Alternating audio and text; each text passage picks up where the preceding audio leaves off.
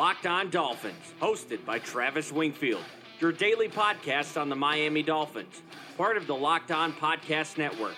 Your team every day. I'm in town to play the Dolphins, you dumbass.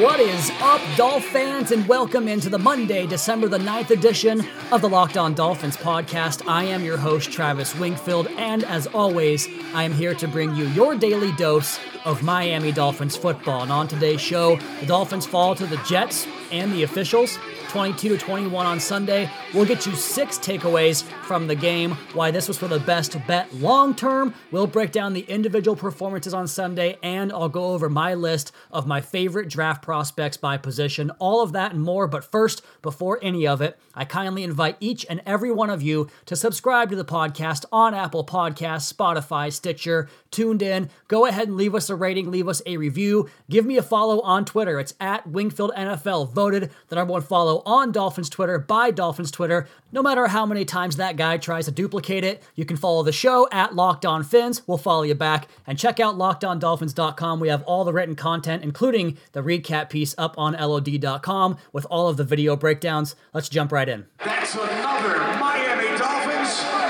We have a bonus takeaway for you on today's show, so let's not waste any time and jump right in to the six takeaways from Dolphins 21, Jets 22. And I wrote the first one here in the first half when I thought he was still playing well because this tweet or idea did not age well, but I'm sticking with it because this guy has been so good this year. Ryan Fitzpatrick might just be the best option at quarterback next season in general, when you consider that maybe Tua Tagovailoa could be gone or not in the plans because of the hip injury. We know Joe Burrow's long gone. He solidified that first overall pick in the SEC championship game on Saturday. We know about Justin Herbert coming up small over and over again. We know about Jake Fromm having a terrible uh, junior season, and Jordan Love could go back as well. The veteran options out there. Cam Newton, will he get free? All the guys that are available. It might be Ryan Fitzpatrick who's the best bet for this team in 2020 as they go into year number two into the rebuild. And he might not be just a placeholder. Yeah, he is going to be a guy that's only here for another year, maybe two tops, but he's not going to come out there and just hold the fort down.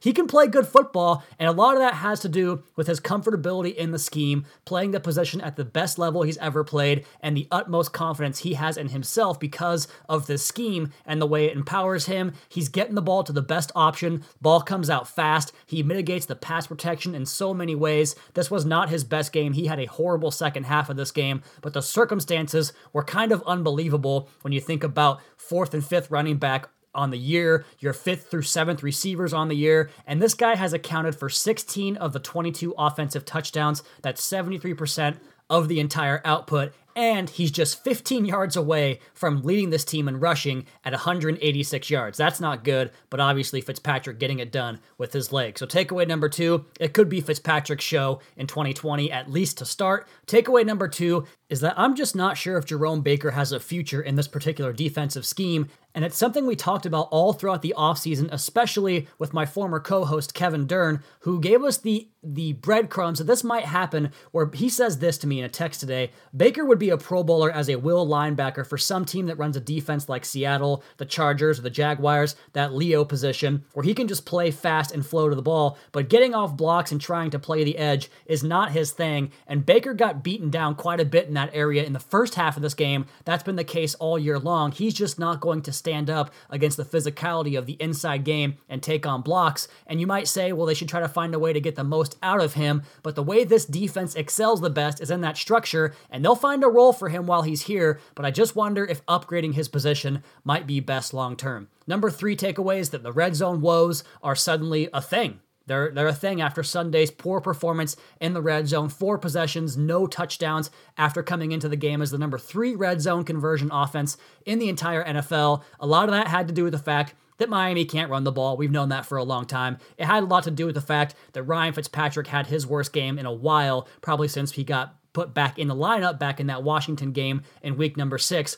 But a lot of it has to do with the injuries this team has sustained on offense. In fact, what's impressive really is the length of drives this team put together with Laird and Gaskin as the top two backs, with Gesicki and Smythe playing most of the downs as 12 personnel tight ends, and then Allen Hurns, Isaiah Ford, and Mack Hollins as your top receivers. The Dolphins had drives of 92, 67, 65, 62, 45, 36, and 56 yards in this game, so they weren't constantly turning the ball over or going three and out. They were having successful drives and moving the football. They just didn't have the matchup pieces or the running game in the red zone. Two things you have to have to excel down there in this game with DeVante Parker going out with a concussion. Both he and Albert Wilson left the game with concussions and did not return. Takeaway number three the red zone woes on Sunday were a product of the fact that Miami had so many injuries and missing players on offense. The number four takeaway was the fact that Miami was able to create some running plays in this game despite having the same offensive line and being down to Laird and Gaskin, who we all think and agree, I believe,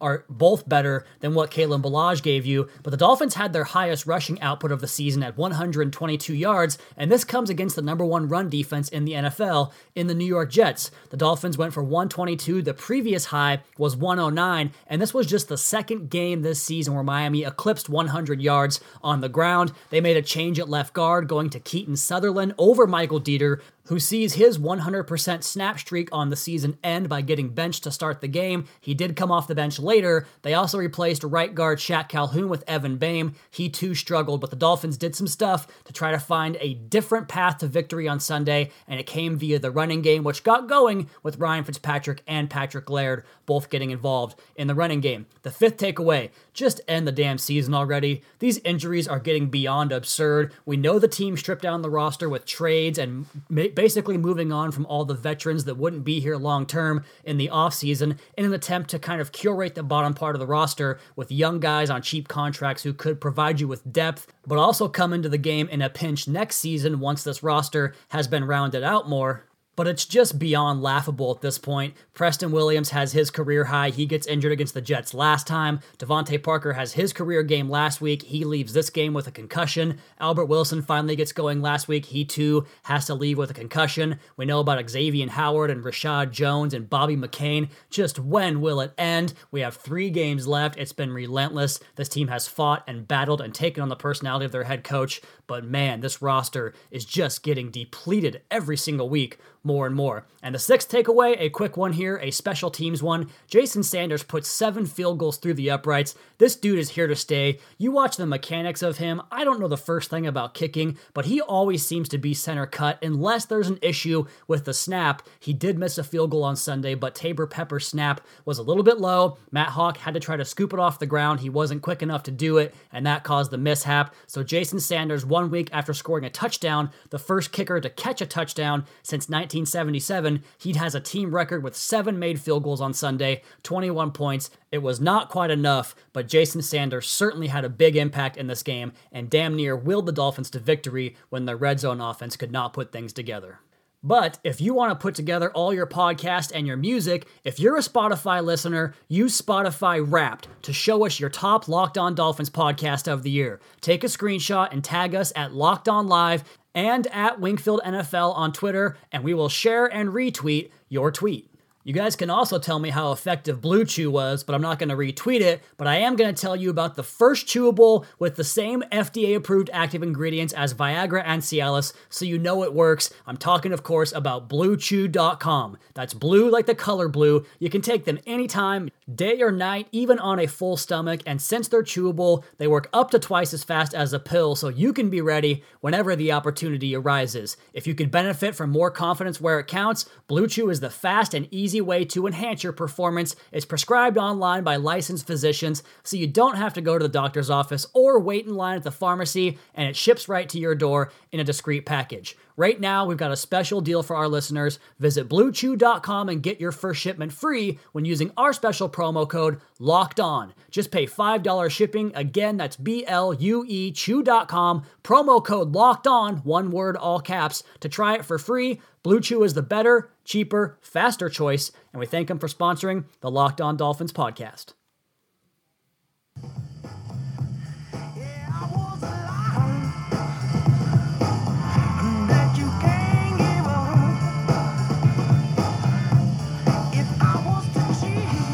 I think this is something we could probably talk about every single week on the podcast here, but it's the officiating in the NFL that is just at an all time low. And I think we could probably go back years on this and continue to see it just kind of devolve into what it's become now. But my goodness, these guys are costing teams games and having such a huge impact on the end of games. If you didn't see Miami, the biggest egregious call was the Nik Needham pass breakup that got overturned into a touchdown on review to Demaryius Thomas. Thomas doesn't even complete the catch to the ground. Needham has his hand on the ball the entire time, like the fail Mary, and pulls it out as they're going to the ground. And because it crossed the plane, Thomas, who I guess had possession momentarily, gets credit for a touchdown, even though he didn't catch the football. That was weird. And then, of course, the pass interference the league overturned to bail the Jets out in what would have been a fourth and long field goal situation from about 55, 56 yards to try to win that game. Just egregious. Then you go later on to the Patriots.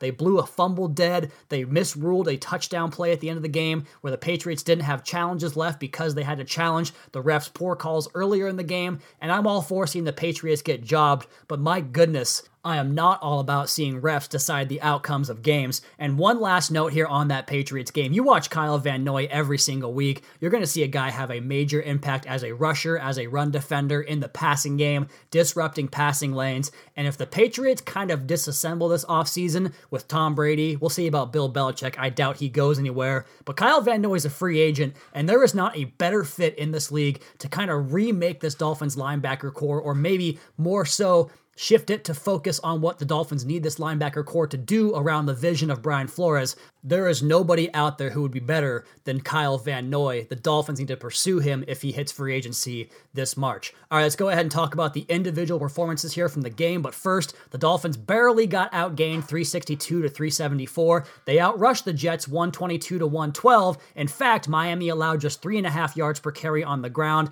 That was the lowest output of the season. The Dolphins got out past 240 to 262. They were 4 for 13 on third and fourth down. That's 30.8%. The Jets were 35.7 at 5 for 14. And the penalties, Miami had 5 for 48 yards. Miami allowed two sacks and got one of their own, and time of possession was a six second difference from the 30 mark. We mentioned the Dolphins' drive length and red zone lack of success and all the players that got injured, but you go back to the quarterback, and Ryan Fitzpatrick did not have his best game. He missed several throws, threw way too many interceptable passes, but the way he was able to create and improvise off script and get the Dolphins to moving the ball on third and long, continuously moving the chains this year with his scramble, and the way he's able to ID the defensive coverage and attack accordingly has just been fun to watch, but it was not his best game on Sunday. I thought he struggled. Since we talked about Fitzpatrick in the open, we'll go ahead and move on now to the running backs. And Patrick Laird, what a welcome shot to the running game, shot to the arm he has been to the running game. The intern, aka White Lightning, puts up 48 yards on the ground, 38 yards through the air, and he had two ankle breaking plays one on a sluggo route late in this game in the fourth quarter, and also another run where he literally injured the Jets defender's ankles with a cut in the hole. Very nice to see him get working. I thought Myles Gaskin had some moments. He only had a few carries, didn't have the production this week, but you can see the vision and the burst once he sees that hole open up. He'll be a viable option in inside or outside zone going forward on the back end of the depth chart at running back. At receiver and tight end, I mean, Parker was out there for just a quarter and a half or so, made two catches, including a big play to extend a drive on third and six, but he hit the turf very hard, left with a concussion. I felt bad for him. He was trying to shake it off and get back in there, but it's just not worth it, DeVante. Come back next week or in two. We'll see you then. It was an Allen Hurns type of day on the slot inside as the Jets were without slot cornerback Brian Poole. He picks up 68 yards and five catches and just does a really good job of finding those soft spots in the zone and showing his target to the quarterback. Now, speaking of that, Isaiah Ford made the most of his opportunity with six grabs for 92 yards, and a lot of those were strong hands and toughness on a number of bang bang receptions on the inside. Good for Ford for having his best day as a pro. And Mike Gesicki thought he'd have a big day in this one, did not follow up his career day against the Jets back in November. He caught just one pass for six yards on five targets, but the Jets did the good job of bracketing Gesicki and not letting him beat them. He did get open on the end zone on one play, but Fitzpatrick just missed him. Along the offensive line, we talked about the changes. Michael Deiter came into the game late and promptly got hit with a holding call that momentarily put the Dolphins outside of field goal range. They would return and kick the win- the almost game-winning field goal, I should say. And I thought Keaton Sutherland in his place had a pretty good game, especially in the running game, pinning and sealing off some edges in the run game for Patrick Laird and the like. Jesse Davis struggled in pass protection, but I thought had another good day in the running game. He sealed off the edge quite a few times. And then at center and right guard, Evan Boehm was back in for Shaq Calhoun, but he did not have a good day. He was consistently getting overpowered or beaten with quickness, and the same was true of center Daniel Kilgore. He's asked to reach block a lot, and he just can't get there half the time. It's pretty much a 50 50 proposition whether or not he'll get there on those reach blocks. On the defensive line, we talked about it. The Jets ran the ball 32 times for just 3.5 yards per rush. A lot of that had to do with Davon Godchaux up on that defensive line, being a part of six tackles and really pushing guys backwards and resetting the line of scrimmage. He also overpowered some dudes walking them back into the quarterback as a pass rusher. Thought Christian Wilkins was very inconsistent in this game. We'll look at his film more on the All 22 Tuesday. Gerald Willis had a couple of plays, his first, I thought, as a Dolphin, including a quarterback hit. And Charles Harris still not playing a whole lot, but he made a nice play, forcing the edge back inside and allowing Vince Biegel to come from the backside to make a tackle on a Jets running play. But it was the linebackers who really had their best game in a while, I thought here.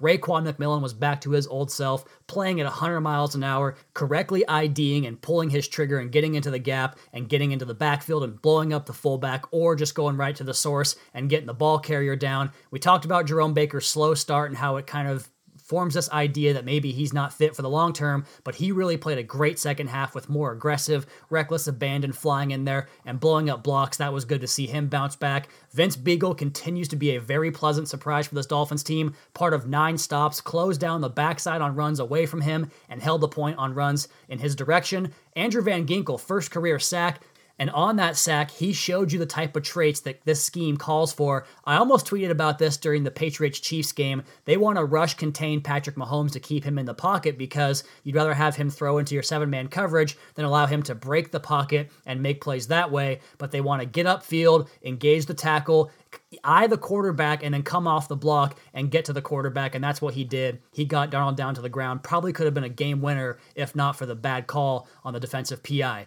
Speaking of the PI, Nik Needham had another really good day. The PI went against him, but he was great otherwise. Involved as a tackler over and over again. Had a TFL off a run blitz. He undercut some routes for a big third down breakup, and he played the ball extremely well. I think Needham is a keeper here long term. Steven Parker made two huge plays in this game one for Miami, one for the Jets. The first was an interception where he played a deep half in a cover two look and came down on a back uh, back foot throw from Darnold, drove on the ball, took it away, had a nice return as well. But then in that last drive where the Jets won the game, they corner blitzed and he was supposed to fill and he tried to undercut it for a pick. If he just rallies and tackles and keeps him down in bounds, it's a good play for the Dolphins, a win for the Dolphins, and a gamble you can't take when you're the last line of defense. That was probably the biggest error in the game for Miami. It was basically a rough day for most of Miami secondary, and that included Ken Webster and I thought Ryan Lewis. Jomal Wiltz continues to tackle very, very well, and he is so feisty when it comes to tackling. Love to watch him step up and rally in those plays. Still think he's a great fit for a dime defensive back on third down and long to come into the game and just help your tackling at the sticks. Looking forward to seeing him do more of that next season.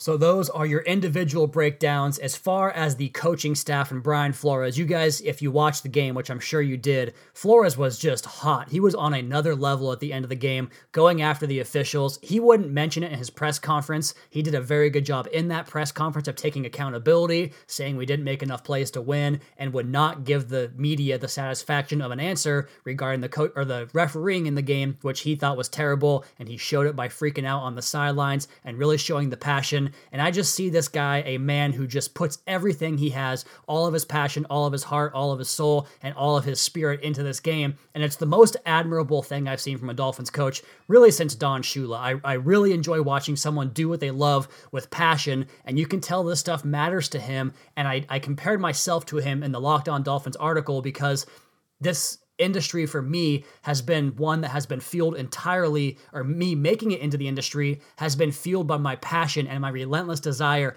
to win. And that's what Brian Flores has, and his team knows that. It rubs off on his team. And that's why this team, with nearly 50% undrafted free agents and 10 of its original projected opening day starters now gone, either to trade or injury, that team that has been assembled for the for basically the purpose of losing is a two point conversion in the Washington game and botched officiating in this game from a 5 and 4 record post the bye when the Dolphins were the worst team in National Football League history through their first four games. He brought them back to do something like that. I know close only counts in horseshoes and hand grenades, but my goodness, what a job Brian Flores has done. The team will take on that personality, and this team will be really, really well off for that in the future. This team has been talented before. They've lacked toughness, smarts, and disciplined football. Now they are all of those things. They're just missing the talent, but with 14 draft picks, six in the top 60, and nearly $130 million in cap space, those final ingredients will come in March and April, and everything will be gravy as early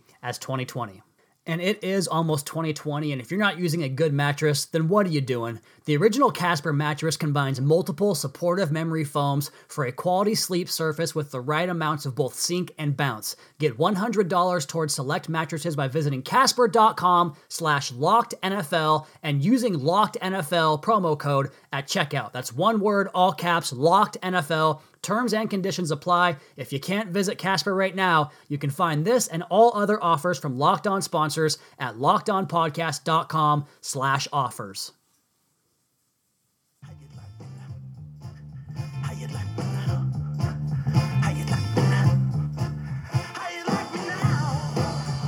Man, I was so proud of my Dikembe Mutombo tweet after Nik Needham swatted a pass right back into the face of Sam Darnold. But man, like, it's okay to share things and be part of the same community. That's what this is all about creating content for the Dolphins fan, but just don't repurpose my stuff as your own, please. I would appreciate it if you didn't do that. I think that's a pretty fair request. And speaking of fair requests, the Dolphins did their part to keep themselves in decent position in the draft. We go to tankathon.com and take a look at where they fall in the draft right now, as the Dolphins' current picks are sitting at 4th, 22nd, and 23rd as the Steelers beat the Cardinals. Another very lucky victory for that team. Houston falls to the Denver Broncos, so that pick gets a little bit better, but still, both those teams probably going to make the playoffs. Both those picks probably going to fall in the early to mid 20s, and I think it's safe to say that Minkah Fitzpatrick pick has backfired in a way. The value of the pick has backfired because remember, he didn't want to be here, so at least they got something for him, but it just didn't work out in the grand scheme of things. I would still do it uh, 100 times out of 100 because the truth is that pick should have been a top 10 pick. I've never seen a team as lucky as this Pittsburgh Steelers team in 2019. It's crazy. The turnover differential, winning games on defensive scores or punt returns, or opposing teams missing field goals. This is an every week thing for them, and somehow they're 8 and 5 despite the fact that they cannot move the ball on offense. It's totally crazy. For the Dolphins standpoint, it was good process, bad result. We need to understand the difference between those two things. As far as the top of the draft goes, Miami is comfortably in at the number four position. They are a half game above Detroit and Arizona, both at 3 9 and 1. Miami's 490 winning percentage is pretty much in a cluster with a bunch of teams. Had the Dolphins won that game, they would fall all the way to number eight, right in front of the Atlanta Falcons, who have a much stronger strength of schedule than Miami. So these next couple of weeks could put Miami somewhere in that four to eight range. That's probably going to be where the Dolphins draft. Unless they lose the next three games, then they'll probably catapult up into the top three. Okay, Championship Saturday has come and gone. In fact, the entire college football season has now come and gone. What a sad, sad day. The Cougs did get voted into the freaking Cheez It Bowl against Air Force. That's going to be fun to lose that game. Talk about embarrassing. But let's go ahead now and talk about my favorite player at each position after watching every single week of college football and breaking this stuff down for you guys. And I want to make it abundantly clear this is not the best player at each position. It's the player that I think makes sense for the Dolphins in a scheme fit for who they might have liked at the position for the way they're built, the prototype, but also value at the given spot they could be available at in this draft is also taken into account here. Most of these guys are probably first round picks, few of them are second and third round picks, and there's one guy who I have no idea where his value is right now. Let's just go ahead and start at quarterback. You all know this by now. Tua Tagovailoa had that press conference on Thursday. It sounds like he's going to go to the draft if you ask me. I think someone will give him an insurance to draft him high enough to where he comes out and takes the money, probably red shirts next season, at least starts the year on the PUP. He is just an absolute glove like fit in this offense, an offense that empowers a smart, cerebral, accurate quarterback who can make plays off script. That's Tua. Get this guy in here, marry him up with Brian Flores because these two dudes are very much the same in the way they're measured, in their leadership and the alpha mentality they have, but also a gravitating personality that really attracts people towards them. Tua and Brian Flores is a dream come through. I never thought would happen, but I think it's possible. Make it happen.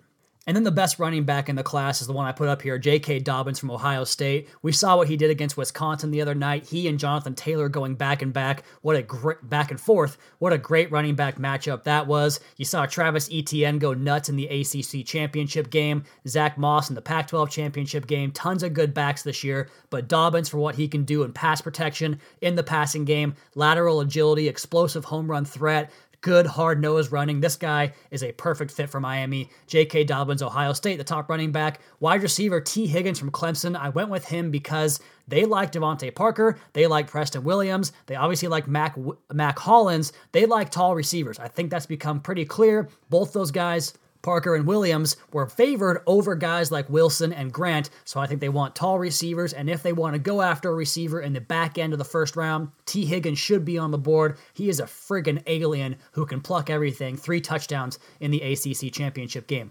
At tight end, I wanted to find a guy that could both block and score touchdowns in the red zone, and there is a guy that I forgot about earlier this season, but went back and watched some of his tape over the weekend. His name is Albert Okwuegbunam.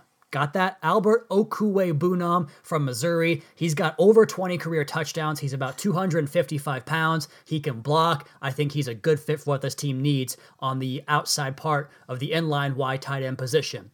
On the offensive line, I took three players a tackle, a guard, and a center. Alabama's Jedrick Wills is the tackle. I think he is a perfect fit at right tackle for this team. Good in pass pro, nasty mean streak in the running game. They'll like him a lot. And I think the guard from Oregon, Shane Lemieux, is right up this team's alley. Tough, physical, smart, competitive, knows how to pick up stunts in games, knows how to drive guys off the football, but he's also fluid enough to get out in space as a pulling guard. I think he's a great fit for Miami. 52 career starts at Oregon. That's what they like on this offensive line. At center, another first round possible draft pick here, Creed Humphrey from Oklahoma. He is just an ass kicker, and that's all there is about that. He is a good fit here with the mentality and the culture in Miami. On the interior defensive line, I put Javon Kinlaw. Yeah, you could probably put Derrick Brown up there, but I don't think Miami will take him with their first pick. I think Kinlaw is explosive, gives you pass rush and position versatility. If you want to go in the first round after an interior defensive lineman, one of those Steelers or Texans picks, Javon Kinlaw from South Carolina makes a lot of sense. At the edge position, I still don't think Chase Young's a fit here. I don't think AJ Epenesa is going to be in the cards because I think he goes somewhere in the 8 to 12 range where Miami will not pick. So I'm taking Penn State edge Yetur Gross Matos, long, strong, can hold the point, rush the passer, play multiple positions. He makes tons of sense. At linebacker, I use this position for Isaiah Simmons from Clemson, although you could put him anywhere. If this guy got drafted tomorrow by the Dolphins, he would be your best edge rusher, your best stack linebacker, and your best safety. He is an absolute freak. I think the best overall player in this class period. At cornerback, I put Jeff Gladney from TCU. Had to get out of the first round here because I think Okudah goes top five. I think Fulton goes top 15. And Gladney comes from that Gary Patterson defense that plays a lot of man coverage. He's long, likes to press. Good fit here in Miami. And at safety, another first round pick, Antoine Winfield from Minnesota. He can play the box. He can go back and intercept seven passes for you like he did this season. Great tackler, alpha leader, and he has the excellent NFL lineage of Antoine Winfield Sr. So